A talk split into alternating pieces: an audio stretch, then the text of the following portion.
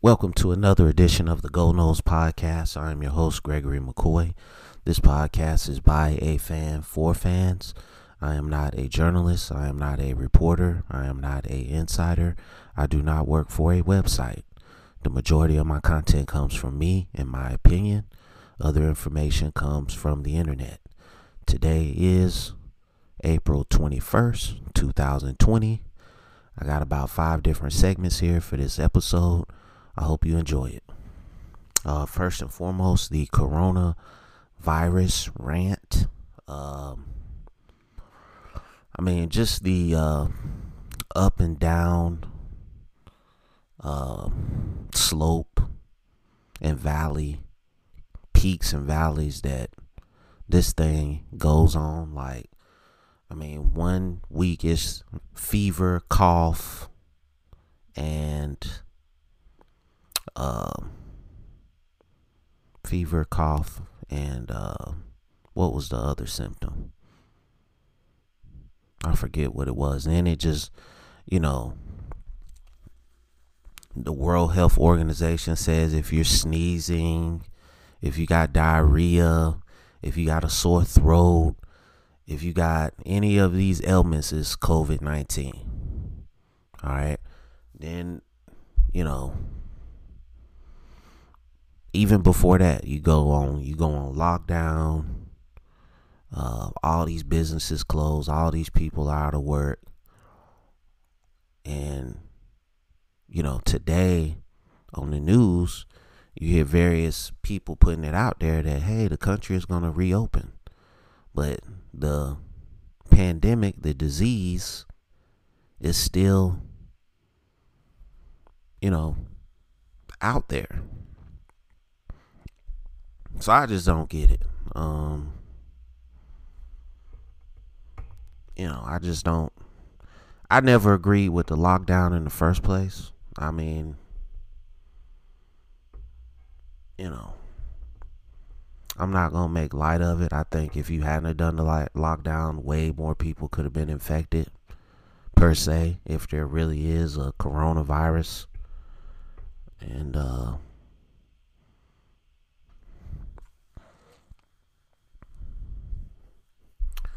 I don't know, man. But see, I'm not one of those people that, you know, goes out every single day like go to the mall and do all this stuff. Like I just go to work and come home and do this podcast and I'll go like to Home Depot or Walmart or occasionally go to the mall if it's something very pressing that I need, but you have a lot of people in this country that that go places just for the social aspect and I don't you know, I don't have a problem with that. But it just seems like in those areas that's where it's going to be more contagious. I, I don't know. It's just my opinion. I'm not speaking from a scientific standpoint, but it is what it is. And uh I just hope if the country reopens that this thing just goes away, but we'll see what happens. If they reopen the country, then we're definitely gonna have a football season. There would, I mean, there would be no reason not to. So, um, that's gonna do it for the coronavirus rant. Let's move on to the first segment, or I'm sorry, the second segment of this episode, which is entitled "Binge Binge Watching During the Lockdown." Um. Uh, as I've said on other shows, I've watched Shameless, the whole series. I've watched Curb Your Enthusiasm, the whole series. Um, I was watching A Different World, and now I switched from that to Entourage. So I'm watching Entourage, and uh, you know, just enjoying myself, man. Uh, the uh,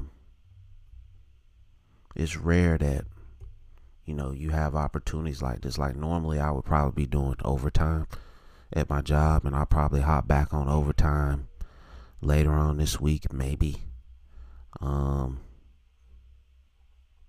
but uh, you know, just taking advantage of the downtime and just, you know, just relaxing, man. Um, uh, other stuff that I'm binge watching. I haven't I haven't really watched a lot of sports anything because there's really no sports going on except for like professional wrestling. Professional wrestling has been the only constant throughout this uh, lockdown pandemic, and uh, you know, thank God for that. you know, that's like your only outlet, and uh, so I've recently added Amazon Prime to my uh, viewing uh, selection, and I like it. I think it's a pretty good uh, streaming service. So, uh, let me know what you binge watching right now, or have been watched during the uh, binged watch during the uh, lockdown. Um, moving on to the next segment, which is entitled "Why is Leroy Butler not in the Hall of Fame yet?" And I did some stuff on Leroy Butler uh, several episodes ago, and um, you know, I was just a brain scratcher. Why is this man not in the Hall of Fame yet? And I really can't put my finger on it. I mean, he played 11 seasons in the NFL, four time Pro Bowler, four time first team All Pro uh, 1990s All Decade team, 38 career picks, 889 tackles, 20 sacks, 13 forced fumbles.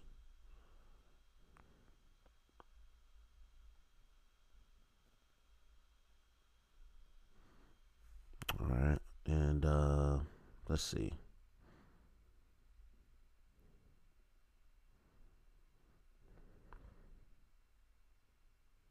Now you go to you go to Troy Polamalu, who is I just read Leroy Butler stats. All right. Now I want you to listen. I want you to listen to Troy. He's going into the Hall of Fame this year. All right. And I understand that he won more Super Bowls. But it shouldn't be excuse me, it shouldn't be based on that. It should be based on on the field play should not be. Ben, I know they put people in the Hall of Fame because of the Super Bowl, but I just read you Leroy Butler's career stats. Now listen to Troy Polamalu's career stats 770 career tackles, 12 sacks, 32 career interceptions, 14 forced fumbles, and three touchdowns. So you you tell you please tell me and Troy I think Troy Polamalu is a first ballot Hall of Famer. Lee? I mean, why is Troy? I mean, why is Leroy Butler not in the Hall of Fame? Better stats. Okay, he played on a lesser team defensively, and he still put up those numbers. It makes no sense how the Hall of Fame picks its players, man. It's politics. And I, I, I would go out on a limb and say the Rooney family had a, a strong hand in getting Polamalu in there. That's just my my uh, personal opinion. So I, I, I just I just shake my head, man.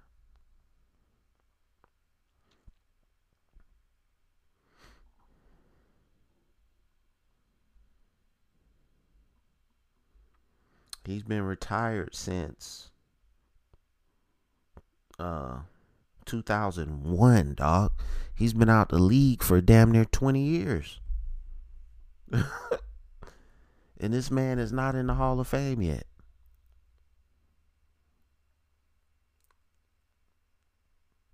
Again, I'll read his stats again. All just except for forced fumbles, and Troy Polamalu only has him by one. 889 tackles, career, 38 career picks, 20 and a half sacks, 13 forced fumbles. And he's not in the Hall of Fame. So, you know, the, to me, the Hall of Fame is a joke. You kept Terrell Owens out.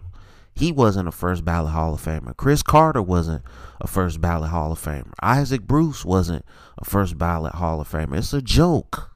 It is a joke. So um, that's why I never watched the Hall of Fame ceremonies or the Hall of Fame game. I'm not gonna support it. It's a joke.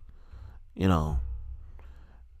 I, I just feel like regardless, you know, they, they put Lawrence Taylor in and look at some of the off the field stuff he did. They put Ray Lewis in. Look at some of the off the field stuff he was in. It's politics, like everything else. So, um, that's that's. I'm not gonna go on. I'm not gonna go too far left field on this. Um, I got a couple other segments I got to do. So, put Leroy Butler in the Hall of Fame, please. Uh, next segment is entitled "Will Jalen Ramsey reset the market for cornerbacks?" I think he will. Um, I think he's the best cornerback in the game. And um, my thing with Jalen Ramsey, can he stop the antics? Because when he was at Florida State, you know, if he locks in and he's 100% focused, he he's arguably one of the better defensive players in the league. But it's when he starts running his mouth that he still makes plays, but he he's more susceptible to getting beat when he um is talking and chirping or getting into a fight with AJ Green and getting tossed out the game. You know, when when he's locked in, I I, I just from a athletic standpoint and just you know just coverage skills I, I don't think there's anybody better in the game right now. I, I like the guy up in uh, New England. What's his name? Gilmore. I can't think of his name. The cornerback from New England. He's pretty awesome. But I think those two guys right there running neck and neck. Um, you know, if uh, Josh Norman, he got what 15 million, and he's basically his own corner. This guy can do it all from the uh, cornerback position, Jalen Ramsey, that is. Um, I think he's gonna command a lot. Me personally, I wouldn't pay a cornerback that kind of money, cause you know I think coverage is predicated on pass rush. The quicker I can get to the quarterback, the better my coverage is gonna be. So I would never pay a cornerback that money. I would on defense, I'm gonna pay defensive linemen, and that's it. I'll draft linebackers and safe DBs and safeties every year.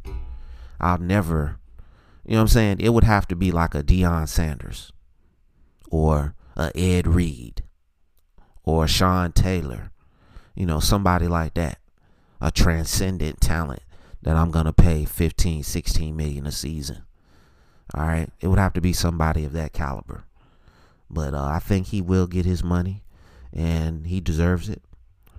And uh, I just hope that he can lock in and focus and be the best corner in the game and arguably one of the best defensive players in the game. Um, uh, on the 19th, the docu series, uh, "The Last Dance" from Michael Jordan came out. I growing up, I wasn't a big Michael Jordan fan. I'm just gonna keep it real. Um, now, I will say this about Jordan. I hated Michael Jordan off the court because he didn't stand up for really anything except for selling his shoes. All right. Uh, but on the court, man, the greatest competitor in the history of life. I mean, he's he's everything you want LeBron to be in terms of the competitive spirit. But as I get older, I just realize that nobody can even come close to that. The only person that had, has ever come co- close to that is Kobe. That's the only person. And Kobe, to me, didn't even scratch the surface of how competitive Michael Jordan was. And I don't I don't think um because Michael Jordan was labeled soft in the Detroit when he was battling the Pistons. I don't know if he was afraid of them guys back then, but he he wasn't he wasn't going hard like he did in the 90s when he knew he had the team to beat everybody. So, um and I, you know, this is supposed to be a, a FSU segment, and I just said, you know, I'm gonna watch the Bowden Dynasty instead of the MJ Last Dance uh docu series. You know, that's what I'm gonna do. That's what I did, and uh, you know, I don't have anything against Jordan, greatest competitor, maybe the greatest champion in the history of sports. All right, and uh But I for, for for some odd reason I just I wasn't everybody everybody was a Bulls fan cuz when they was when the Bulls was going on they run that's when I was basically growing up and uh everybody that I knew was pretty much a Bulls fan. I wasn't. I mean, I watched the NBA finals. I followed Jordan basically his whole career. You know, I'm a fan of basketball. So I just figured when you do that, that's what happens. But you know, I'm watching the Bowden Dynasty, man. So that's going to conclude this episode. I hope you enjoyed it. It's available on YouTube, it's available on all podcast platforms. Be safe, be kind, be courteous. Thank you for listening. Um, do your research on flu and respiratory viruses. And as always, go Noles.